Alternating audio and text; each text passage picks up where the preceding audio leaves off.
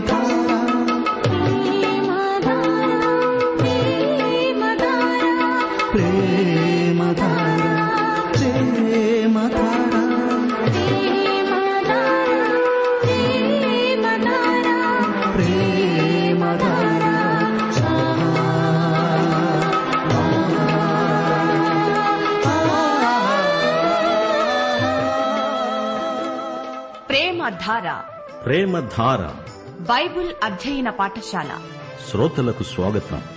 తెలుగు ప్రజలకు పరలోక వరంగా దేవుడు ప్రసాదించిన అపూర్వ కానుక ప్రేమధార.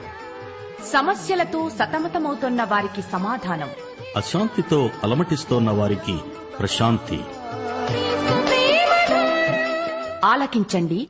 ప్రేమధార.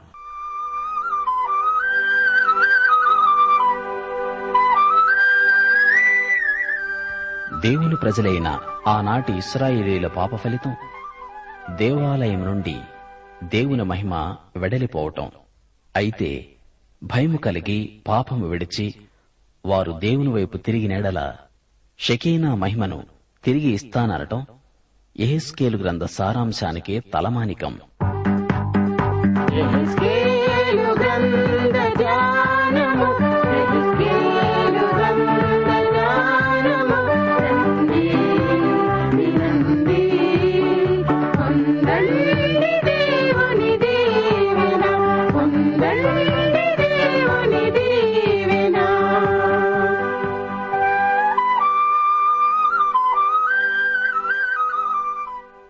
ప్రియ శ్రోతలు బాగున్నారా? ఆనందంగా ఉన్నారా? ఆనందం దేవుని బిడ్డల నూతన జన్మ హక్కు. ఎట్టి పరిస్థితిలోనూ మన ఆనందాన్ని మనం పోగొట్టుకోకూడదు. ఎన్ని సమస్యలు మనల్ని చుట్టుముట్టినా అవి మన ఆనందాన్ని అపహరించకుండా జాగ్రత్తగా కాపాడుకోవాలి. మన దేవుడు సింహాసనం మీద ఉన్నాడు. అన్ని పరిస్థితులు ఆయన అదుపులో ఉన్నాయి గనుక నా ఆనందం నాకుంది. దాన్ని పోగొట్టుకోను. ఇదే జాగ్రత్తలో మనముండాలి. ఈరోజు పాఠానికి మిమ్మలను యాకోబు పత్రిక మొదటి అధ్యాయం రెండో వచనంతో ఆహ్వానిస్తున్నాము. నా సహోదరులారా మీ విశ్వాసమునకు కలిగే పరీక్ష ఓర్పును పుట్టిస్తుందని ఎరిగి మీరు నానావిధమైన శోధనల్లో పడినప్పుడు అది మహానందమని ఎంచుకోండి. సరే రేడియోకు దగ్గరగా వచ్చి కూర్చోండి ప్రార్థన చేసుకుని వాక్య ధ్యానములో ప్రవేశిద్దాము. మా ప్రియ పరలోకపు తండ్రి గొప్పదేవా నీకు మా హృదయపూర్వకమైన కృతజ్ఞతాస్థుతులు నిన్ను ఆత్మతో సత్యముతో ఆరాధిస్తున్నాము. కృపాసత్య సంపూర్ణుడా నీకు స్తుతి. నీ నామం సర్వే సర్వత్ర పరిశుద్ధపరచబడునుగాక. నీ నామము అన్ని నామముల కంటే మహోన్నతమైనది. ప్రతి మోకాలు నీ నామమున వంగి తీరాలి. నీవు అందరికీ ప్రభువని అందరికీ తెలియాలి. నీ ప్రత్యక్షతను బట్టి నీకు కృతజ్ఞతాస్థుతులు సమర్పిస్తున్నాము. ప్రియతండ్రి నీ బిడ్డలమైన మమ్ములను కనికరించండి. నీ చిత్త ప్రకారము మా జీవితాలలో ప్రతి సంఘటన జరగాలని ప్రార్థిస్తున్నాము. నీ చిత్తమునకు వ్యతిరేకమైన సైతానీయ ప్రతిబంధకాలను తొలగించండి. మా శ్రోతల భౌతిక ఆధ్యాత్మిక అక్కరలు ఎన్నో ఉన్నాయి. వాటిని తీర్చగలవాడవు నీవే. కనికరించు దేవా వారికి ఆహార పానీయములు సమృద్ధిగా ఇస్తున్నావు. అలాగే వారికి పరలోకమన్నా ఆహారమైన వాక్యమును కూడా సమృద్ధిగా వడ్డించు దేవా. నీవు పరిశుద్ధుడవై ఉన్న ప్రకారము నీ బిడ్డలు కూడా పరిశుద్ధముగా జీవించున్నట్లు వారికి పరిశుద్ధాత్మ నింపుదల నడుపుదల అనుగ్రహించండి. ప్రతి ఒక్కరికి పాపక్షమాపణానుభూతి ప్రసాదించండి. యువతీ యువకులు శోధనలను ఎదుర్కొని జయించే ఆత్మబలము కృపాబలము వారికి ప్రసాదించండి. రోగులను ముట్టి బాగు చేయండి. నిరుద్యోగులను ఆదరించండి. కుటుంబ సమస్యల నుండి విడుదల వారికి ప్రసాదించండి. మా దేశమును దేశ ప్రజలను పరిపాలకులను ఆశీర్వదించండి. వారికి కావలసిన వివేక జ్ఞానములు సమృద్ధిగా అనుగ్రహించండి. సైతానీయ శోధనల నుండి మీ బిడ్డలను తప్పించండి. దుష్టుడైన సైతాను బారి నుండి వారిని కాపాడండి. నేటి వాక్యాశీర్వాదములతో మమ్ములను నింపుమని మా ప్రియ రక్షకుడు ప్రభువు అయిన యేసుక్రీస్తు వారి శక్తిభరిత నామమున ప్రార్థిస్తున్నాము తండ్రి. ఆమెన్. సోదరి సోదరులారా ఈ రోజున మనం ఎహెజ్కేల్ గ్రంథం నలభై నాలుగో అధ్యాయంతో పాఠం ప్రారంభిస్తాము. సావధానంగా వినండి. ఈ అధ్యాయంలో యాజకుల అర్హతలు వారి అక్కరలు వివరంగా చెప్పబడ్డాయి. తూర్పు తట్టు సూచే పరిశుద్ధ స్థలం యొక్క బయటి గుమ్మపు మార్గానికి అతడు నన్ను తోడుకొని రాగా ఆ గుమ్మము మూయబడి ఉంది. అంతటా యహోవా నాతో ఈ మాట సెలవిచ్చాడు.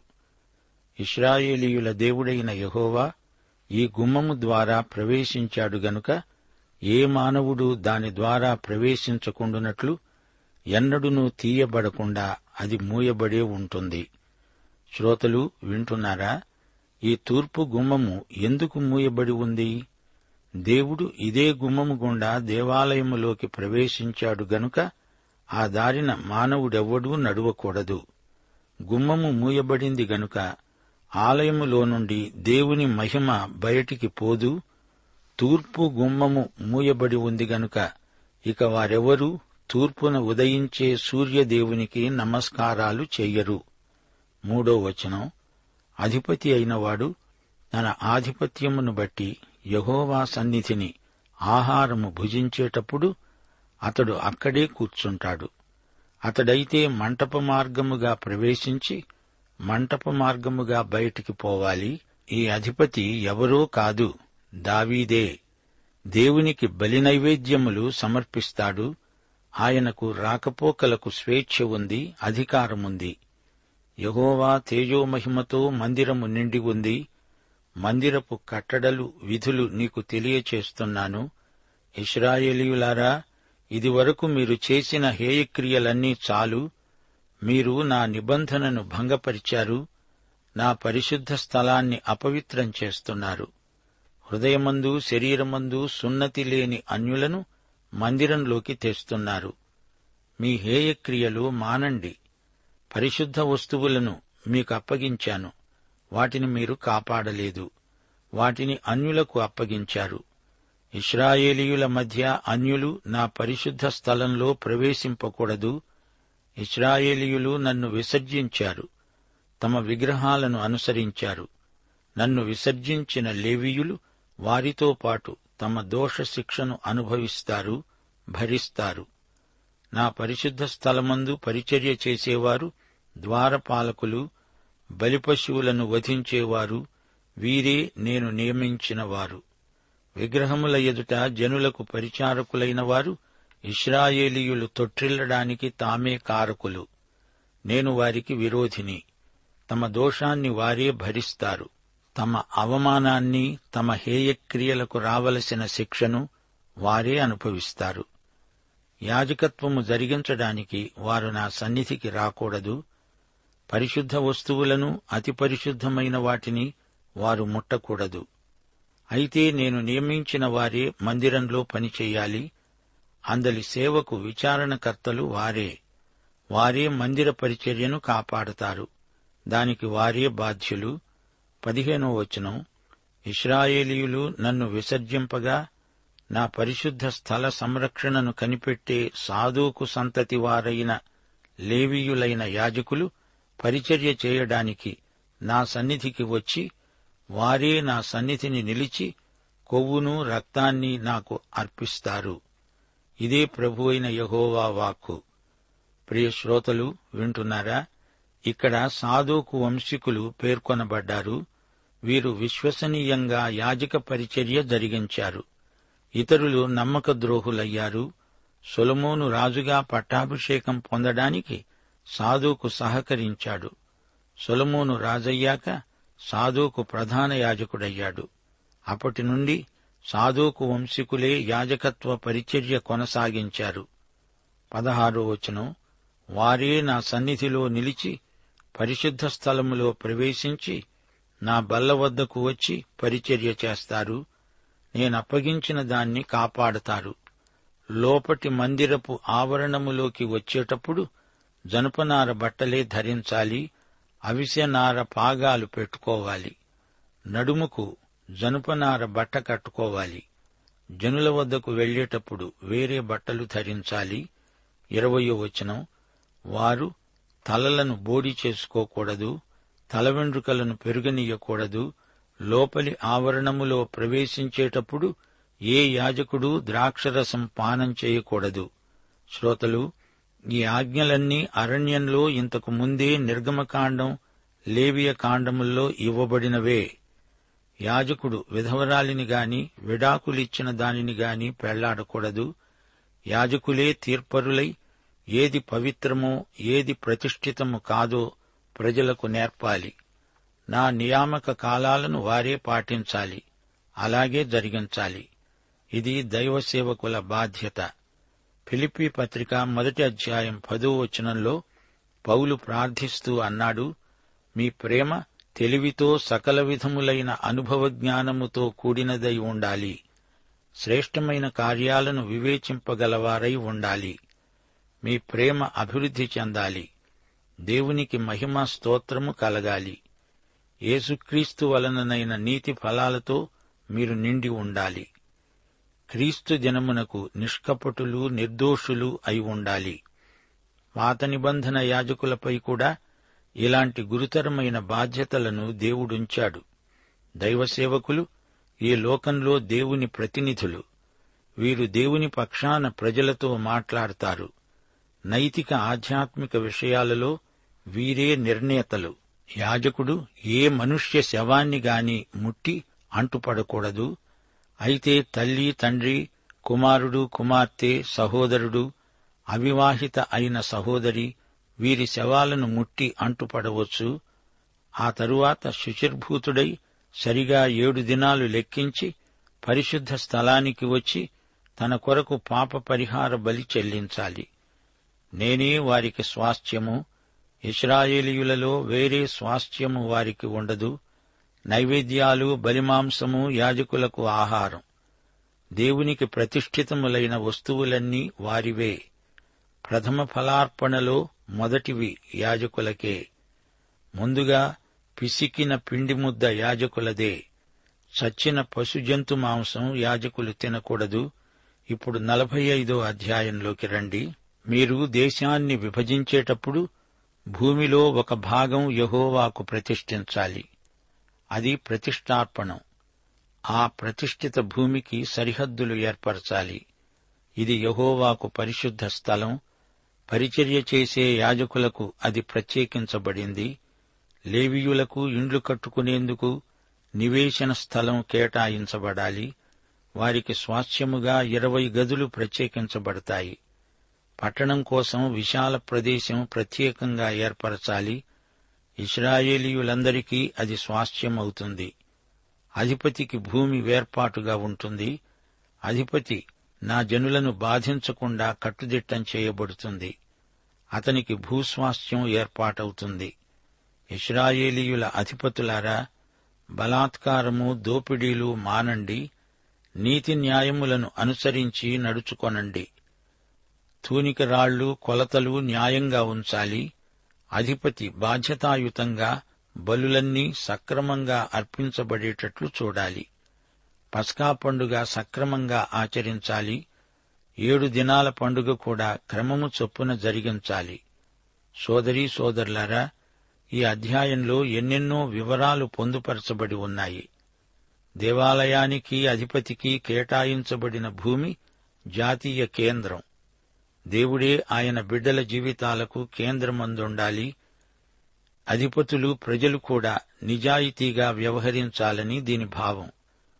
వృత్తి వ్యాపారాలలో దేవుని బిడ్డలు ఎంతో నిజాయితీగా ఉండాలి. మోసం చేయకూడదు. అర్పణలు నిష్కల్మషమైన మనస్సాక్షితో అర్పించాలి. పస్కా ఏడు దినాల పండుగ. ఏటేటా ఈ పండుగ క్రమము తప్పకుండా ఆచరించాలి. ఈజిప్టు దేశంలో బానిసత్వం నుండి దేవుడు తమను బయటికి నడిపించిన విధానాన్ని ఈ పండుగ జ్ఞాపకం చేస్తుంది. దాస్య విముక్తికి పస్కా పండుగ చరిత్రాత్మకమైన సంకేతంగా నిలిచిపోయింది. దేవుడు ఈ పండుగను స్థాపించాడు. ఇస్రాయేలీయులకు ఈ పండుగ ఎంతో జాతీయ ప్రయోజనం కలది. ప్రథమ పస్కాదినం రాత్రివేళ గొర్రెపిల్ల రక్తం పూయబడిన ఇండ్లను మరణదూత దాటిపోయాడు. రక్తం లేని ఇండ్లను మరణదూత సంహరించాడు. ఈ పండుగ విధానం నిర్గమకాండం పదకొండు పన్నెండు అధ్యాయాలలో వివరంగా వర్ణించబడింది. ఇరవై ఐదో వచనంలో పర్ణశాలల పండగ పేర్కొనబడింది. దేవుడు తన ప్రజలను కాపాడిన చారిత్రక వాస్తవాన్ని ఈ పండుగ వారికి జ్ఞాపకం చేస్తుంది. దేవుని ప్రజలైన ఇస్రాయేలీయులు అరణ్యయాత్రలో ఉండగా ఈజిప్టు నుండి వాగ్దత్త భూమి వరకు వారు గుడారాలలో పర్ణశాలల్లో నివసించిన వైనం ఈ పండగలో వారికొక లేవియ లేవియకాండం ఇరవై మూడో అధ్యాయం ద్వితీయోపదేశకాండం పదహారో అధ్యాయంలో ఈ పండగ వివరాలు చెప్పబడ్డాయి. ఎహెజ్కేలు నలభై ఐదో అధ్యాయం పద్దెనిమిది నుండి ఇరవై రెండో వచనం వరకు ప్రభువైన యహోవా సెలవిచ్చున్నది ఏమనగా మొదటి నెల మొదటి దినమున నిర్దోషమైన కోడెను తీసుకొని పరిశుద్ధ స్థలము నిమిత్తము పాప పరిహారార్థ బలి అర్పించాలి. యాజకుడు పాప పరిహారార్థ బలి పశురక్తము కొంచెము తీసి మందిరపు ద్వారబంధముల మీద బలిపీఠపు చూరు నాలుగు మూలల మీద లోపటి ఆవరణపు వాకిటి ద్వారబంధముల మీద ప్రోక్షించాలి. తెలియక తప్పిపోయిన వారిని విడిపించున్నట్లుగా మందిరమునకు ప్రాయశ్చిత్తము చేయటానికి నెల ఏడవ దినమందు అలా చేయాలి. మొదటి నెల పద్నాలుగో దినమున పస్కా పండుగ ఆచరించాలి. ఏడు దినములు దాన్ని ఆచరించాలి. అందులో పులియని ఆహారము తినాలి. ఆ దినమున అధిపతి తనకు దేశానికి చేరిన జనులందరికీ పాప పరిహారార్థ బలిగా ఒక ఎద్దును అర్పించాలి. ప్రియ సోదరి సోదరులారా పస్కా నేరుగా యేసుక్రీస్తు వైపునకే చూపుతుంది. ఒకటి కొరింత ఐదో అధ్యాయం ఏడో వచనంలో అపుస్తలుడైన పౌలు అన్నాడు క్రీస్తు అనే మన పస్కా పశువు వధించబడ్డాడు గదా ఇప్పుడు మనకు ఒక ప్రశ్న ఎదురవుతోంది. పాత నిబంధన బలులన్నీ క్రీస్తునందు నెరవేరాయి గదా వెయ్యేండ్ల పాలనలో ఈ బలులు పునరుద్ధరించబడతాయా? జాగ్రత్తగా వినండి బలులన్నీ వాటిని నెరవేర్చిన క్రీస్తు వైపునకు చూపుతాయి. అలాగే మనం ప్రభురాత్రి భోజన సంస్కారాన్ని ఆచరించేటప్పుడు యేసుప్రభు శిలువపై మన కోసం చనిపోయిన సంఘటనను జ్ఞాపకం చేసుకుంటాము. యేసుప్రభు రక్తనిధి పరలోకంలో ఉంది. ఆ రక్తాన్ని జ్ఞాపకం చేసుకోవడానికి ఇక్కడ ద్రాక్షరసాన్ని ఉపయోగిస్తాము. ఆ రక్తం నీలో నాలో ఉంది. ఆయన శరీరాన్ని ఆయన రక్తాన్ని మనం ఈ విధంగా జ్ఞాపకం చేసుకుంటాము. వెయ్యేండ్ల పరిపాలనలో కూడా బల్యర్పణ విధానమంతా యేసు ప్రభువునే జ్ఞాపకం చేస్తుంది. సంఘము ఇస్రాయేలు ఈ సత్యాన్ని ఎల్లప్పుడూ జ్ఞాపకం చేసుకోవలసిందే. ఇస్రాయేలుకు యహోవా దేవునితో గతంలో ఉన్న అనుభవాల స్మృతులు ఈ బల్యర్పణలో వారికి కలుగుతాయి. వారి విమోచనను విమోచకుణ్ణి వీరి విధంగా స్ఫురణకు తెచ్చుకుంటారు. ప్రియ శ్రోతలు ఏజ్కేలు దర్శనంలో చూచింది కొత్త ఆలయం. అందులో సేవ చేయడానికి ఎవరు ఎలాంటి వారు కావాలో దేవుడు తన ప్రవక్తకు తేటగా చూపుతున్నాడు. లేవీయులు యాజకులు అంకిత భావంతో సేవ చేసేవారై ఉండాలి. ఆరాధన విధానం ఎలా ఉండాలో దేవుడు చూపాడు. శ్రోతలు గుర్తించారా? దేవుడు పదే పదే నా ఆలయం నా అర్పణలు నా నిబంధన నా పరిశుద్ధ వస్తువులు నా బల్ల అంటూ జ్ఞాపకం చేస్తున్నాడు. ఇందులో మరెవరి ప్రమేయమూ లేదు. అంతా దేవునిదే. ఇంతకు ముందే ఒక ఆలయం నాశనమైపోయింది. ఎందుకని? అది దేవుని ఆలయమని యాజకులు లేవీయులు మరచిపోయారు. అది తమ స్వంతమనుకొని తమ ఇష్టం వచ్చినట్లు ప్రవర్తించారు. దేవునికి కోపం తెప్పించారు. దేవునికి సేవకులై ఉండడం గొప్ప భాగ్యం. దైవ సేవకులకు ఇది నా స్వంతం అని చెప్పుకోవడానికి ఏమీ లేదు అంతా దేవునిదే. దేవునికి చెందిన సేవకులకు ఎంతో ఆనందం ఎంతో ఉద్రేకం.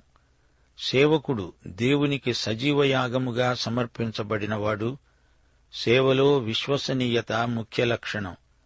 నమ్మకం తప్పిన వ్యక్తి దైవ సేవకుడైతే రాను రాను తన ఆధిక్యతలన్నీ పోగొట్టుకుంటాడు. విశ్వసనీయులే దేవునికి సన్నిహితులు. యాజకులు తమ దుస్తుల విషయంలో భోజన పానాదుల విషయంలో ఎంతో క్రమశిక్షణను పాటించాలి. యాజకుని వ్యక్తిత్వం ఆకర్షణీయమై ఉండాలి. అతడు నలుగురికి ఎలా కనపడుతున్నాడు అనేది ముఖ్యం. యుక్తాయుక్త విచక్షణ లేని దైవ సేవకులు ప్రజలకు ఇచ్చేది ఏమీ ఉండదు. ఈ అధ్యాయాలలో అధిపతి పేర్కొనబడ్డాడు. అధిపతి గుమ్మం దగ్గరే నిలవాలి ప్రజలు ప్రవేశ ద్వారం దగ్గరే నిలిచి ఆరాధించాలి. హద్దు దాటి లోపలికి రాకూడదు. అయితే ఇప్పుడు మనం దేవుని సన్నిధిలోకి నిరభ్యంతరంగా ప్రవేశించగలం. అధిపతిలాగా మన ఆరాధన సేవ పరిమితం కాదు. క్రీస్తు రక్తం వల్ల మనకు అతి పరిశుద్ధ స్థలంలోకి సమృద్ధి ప్రవేశమున్నది. ఈ సందర్భంలో మా శ్రోతలు రోమాపత్రిక పన్నెండో అధ్యాయం ఒకటి రెండు వచనాలు మననం చెయ్యాలి. పౌలంటున్నాడు సహోదరులారా పరిశుద్ధమును దేవునికి అనుకూలమును అయిన సజీవయాగముగా మీ శరీరాలను ఆయనకు సమర్పించుకొనండని దేవుని వాత్సల్యమును బట్టి మిమ్మను బతిమాలుకుంటున్నాను. ఇట్టి సేవ మీకు యుక్తమైనది. మీరు ఈ లోకమర్యాదను అనుసరింపక ఉత్తమమును అనుకూలమును సంపూర్ణమును అయి ఉన్న దేవుని చిత్తమేదో పరీక్షించి తెలుసుకొనగలుగునట్లు మనసు మారి నూతన మగుట వలన రూపాంతరం చెందండి. ఇది దేవుని ఆజ్ఞ. సోదరీ సోదరులారా మనకు దేవుడు వాగ్దానం చేసింది ఇహలోక భౌతిక ఆలయం కాదు మనకు పరలోకం క్రీస్తునందు వారసత్వంగా లభించింది. మనమెంత ధన్యులం? ఒక్కసారి ఏదెను తోటను చూడండి. ఆదాము హవ్వలు ఏం పోగొట్టుకున్నారో గ్రహించండి. దేవుడైన యహోవా అన్నాడు ఇదిగో మంచి చెడ్డలను ఎరుగునట్లు ఆదాము మనలో ఒకని వంటి వాడయ్యాడు. కాబట్టి అతడు ఒకవేళ తన చెయ్యి చాపి జీవవృక్ష ఫలములను తీసుకొని తిని నిరంతరము జీవిస్తాడేమో. దేవుడు ప్రకటన గ్రంథం రెండో అధ్యాయం ఏడో వచనంలో అన్నాడు జయించేవానికి దేవుని పరదైసులో ఉన్న జీవవృక్ష ఫలాలను భుజింపనిస్తాను. మొదటి ఆదాము పోగొట్టుకున్నది కడపటి ఆదామైన క్రీస్తు మనకిచ్చాడు.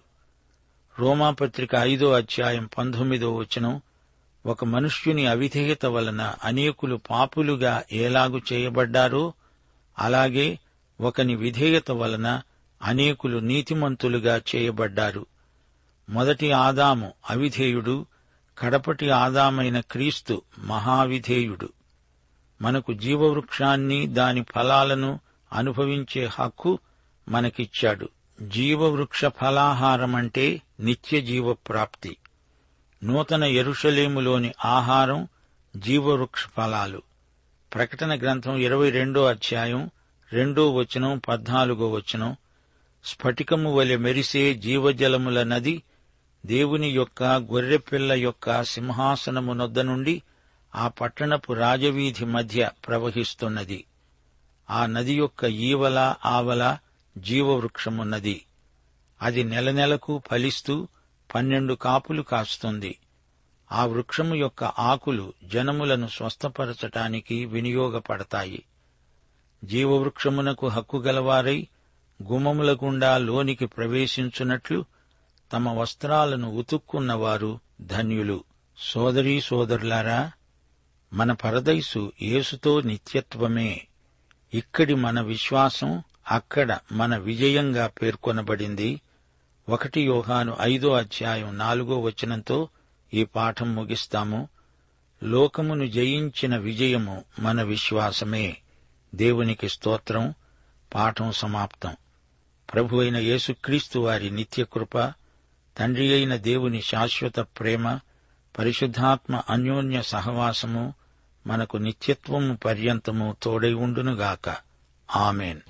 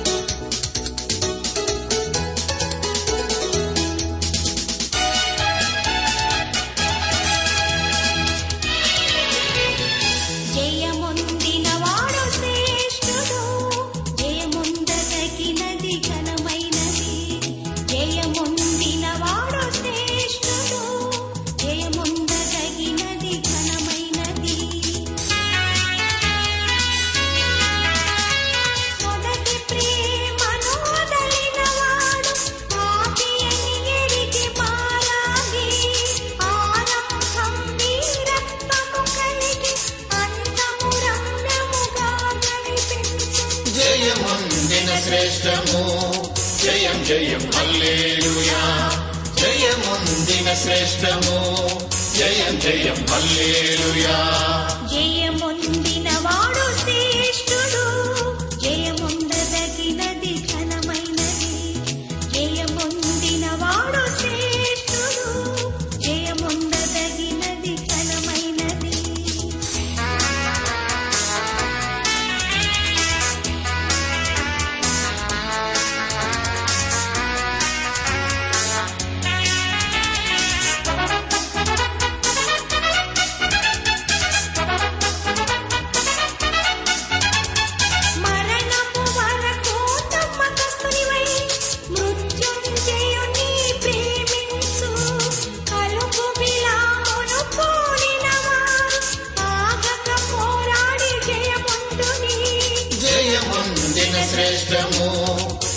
జయం జయం హల్లేలుయా జయముందిన శ్రేష్టము. జయం జయం హల్లేలుయా. జయముందిన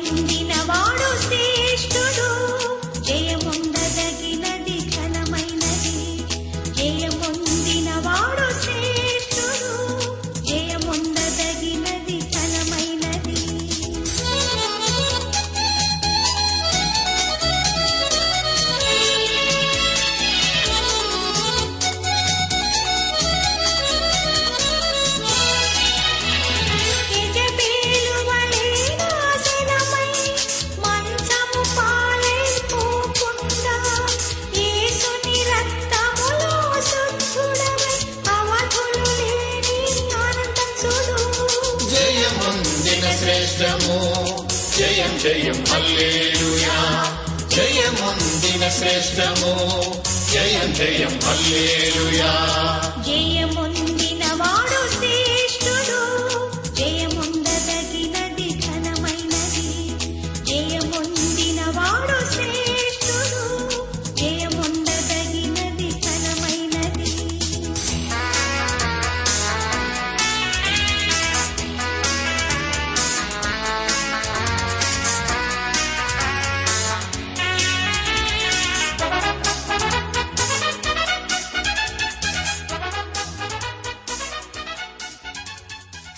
ప్రేమధార బైబిల్ అధ్యయన కార్యక్రమంలో మీరింతవరకు ఎహెస్కేల్ గ్రంథ వర్తమానాలు వింటున్నారు. ఈ గ్రంథ వర్తమానాలు మీ అనుదిన ఆత్మీయ జీవితాన్ని మరింత బలపరుస్తున్నాయని భావిస్తున్నాం. ప్రస్తుతం మీరు వింటున్న ఎహెస్కేల్ గ్రంథ వర్తమానాలపై తిరిగి వచ్చిన దేవుని గొప్ప మహిమ అనే పుస్తకాన్ని సిద్దం చేస్తున్నాం. తిరిగి వచ్చిన దేవుని గొప్ప మహిమ అనే ఈ పుస్తకాన్ని ఉచితంగా పొందగోరేవారు. ఈ రోజే మాకు వ్రాసి లేదా ఫోన్ చేసి మీ పేరు నమోదు చేయించుకోవచ్చు. మరియు మీ ప్రార్థన అవసరతలు సలహాలు సందేహాలు వెంటనే మాకు తెలియపరచగలరు. మా చిరునామా ప్రేమధార ట్రాన్స్వర్ రేడియో ఇండియా తపాలా సంచి నాలుగు సికింద్రాబాద్ ఐదు సున్నా సున్నా సున్నా ఒకటి ఏడు. మా సెల్ ఫోన్ నంబర్లు తొమ్మిది మూడు తొమ్మిది తొమ్మిది తొమ్మిది ఐదు రెండు ఐదు ఏడు సున్నా. మరొక నంబర్ తొమ్మిది మూడు తొమ్మిది తొమ్మిది తొమ్మిది ఐదు రెండు ఐదు ఎనిమిది సున్నా. మా email ID Telugu TTB at radio eight eight two dot com.